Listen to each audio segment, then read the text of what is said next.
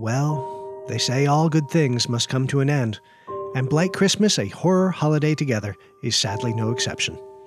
But there is one last gift under the tree.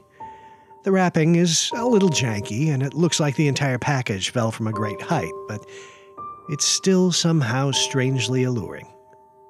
It's a poem by Rob Ward, an Oncoming Productions company member.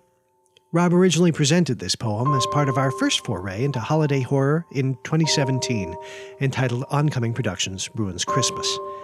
The poem was a grisly little delight then, and I'm thrilled to cap off this project with it now. Fair warning this poem includes graphically described body horror and over the top family dysfunction. If those aren't your bag, this might not be either. And here it is A Visit from St. Christopher by Rob Ward. A Visit from St. Christopher by Rob Ward. 'Twas the week before Christmas, and out in the yard I stood looking upwards while keeping on guard. My brother and father and good neighbor Ted were all hanging lights right over my head. How fast they were rigging, it'd be done in a snap. We'd finish so quick there'd be time for a nap. As I gaze on the lights on top of my roof, out from the house came my grandmother's goof. It was old Uncle Pete, who was a bit racist. On Facebook, he'd post things with no factual basis. Hold the damn ladder, he said with a burp. I'll show you how a real man hangs lights up, you twerp. He pulled up his pants, beer still in his hand. Pete's the one uncle I just couldn't stand. I held on that steel and he stomped on each rung. He mumbled and cursed. He was really high strung. When he reached the top, my father explained, You're too drunk to help. But Pete just complained. Now wait just a minute. Pete said with a stir, then proceeded to use the following slurs. You jagoff, you loser, you bald-headed runt, you stupid cocksucker, you miserable, and like Cain and Abel, they threw a great fit. It ended when Dad screamed, To hell with the shit! Father and brother and good neighbor Ted came down the ladder all shaking their heads. Then came my idea, an ingenious thought, to show Uncle Pete what Christmas is not. I whispered with glee, Hold the ladder, my bro. I scurried and scampered, to the roof I did go. Brother just shrugged and entered the house. I turned my attention to the big drunken louse. He was fumbling with one tangled green and red wire, not knowing his nephew was freshly inspired. I slithered and sneaked with the grace of a cat. He never did notice that dirty old rat. As he pulled on cords and made my thoughts toxic, I wound up my foot and I punted his coccyx.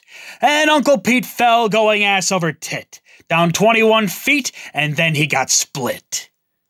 This part of the story, it might make you tense, 'cause Uncle Pete bullseyed the decorative fence. The bones they did crunch, the blood it did splatter. My family ran out to see what was the matter. They all stopped in horror. Bro grabbed his inhaler. It looked like my uncle met Vlad the Impaler. His body was mangled, his mouth on his seat. We saw the last breath of poor Uncle Pete. Like an elf on a shelf, Pete's body was structured. Who knew your intestines and lungs could be ruptured? One eye was glazed over and out of its socket. We saw his right hip bone poke out his left pocket. Out from his back, like a yellow bidet, sprayed spinal fluid from his fourth vertebrae. Good neighbor Ted upchucked a great barf when he saw the brain in Uncle Pete's scarf. As they pondered the garden gnome stuck in his rear, I ran down the ladder with crocodile tears. I gave a performance, and with a great sob, I spun my own story of my Uncle Kebab. Oh, I tried to save him, I lied through my teeth. God, how can this happen on December 18th? The ambulance showed in less than five minutes. While they did their thing with the cops, I did kibitz. I told the same story, I used the same lines. They bought all my bullshit, my acting's divine. Our Christmas was quiet. It was very nice. Except when my grandma would cry once or twice.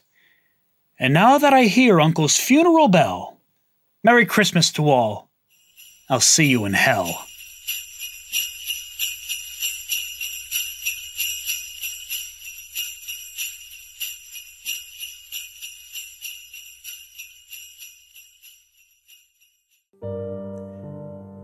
Well, that's it, friends. You've opened the very last package. I hope you enjoyed listening as much as we enjoyed making it. Thank you for joining us. While mine has been the voice you've heard throughout Blight Christmas, I'm only the iceberg tip of the people who have helped make this thing happen. There are the participating artists, of course, and many thanks to all of you for your beautiful work. And there are Kyle Decker and Jacob Gulliver of Hot Chocolate Media, who very kindly volunteered their services with the technical hosting, distribution, and promotion of this podcast. Gents, your assistance has been invaluable. And finally, there's the rest of Oncoming Productions, who were instrumental in devising and developing this entire project. They are Mallory Dillon, Becky Wilkinson Hauser, Eric Nielsen, Eric Ostrom, Victoria Pyan, and Rob Ward.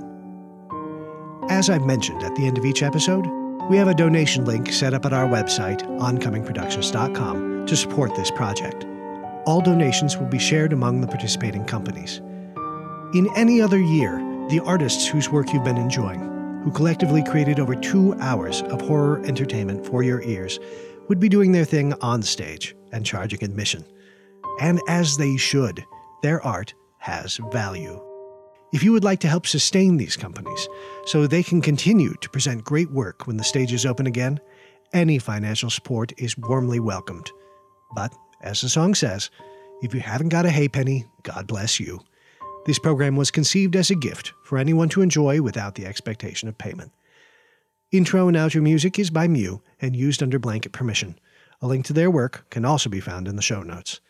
Blight Christmas, a horror holiday together, has been an oncoming production. Scary Christmas, everybody, and best wishes in the new year.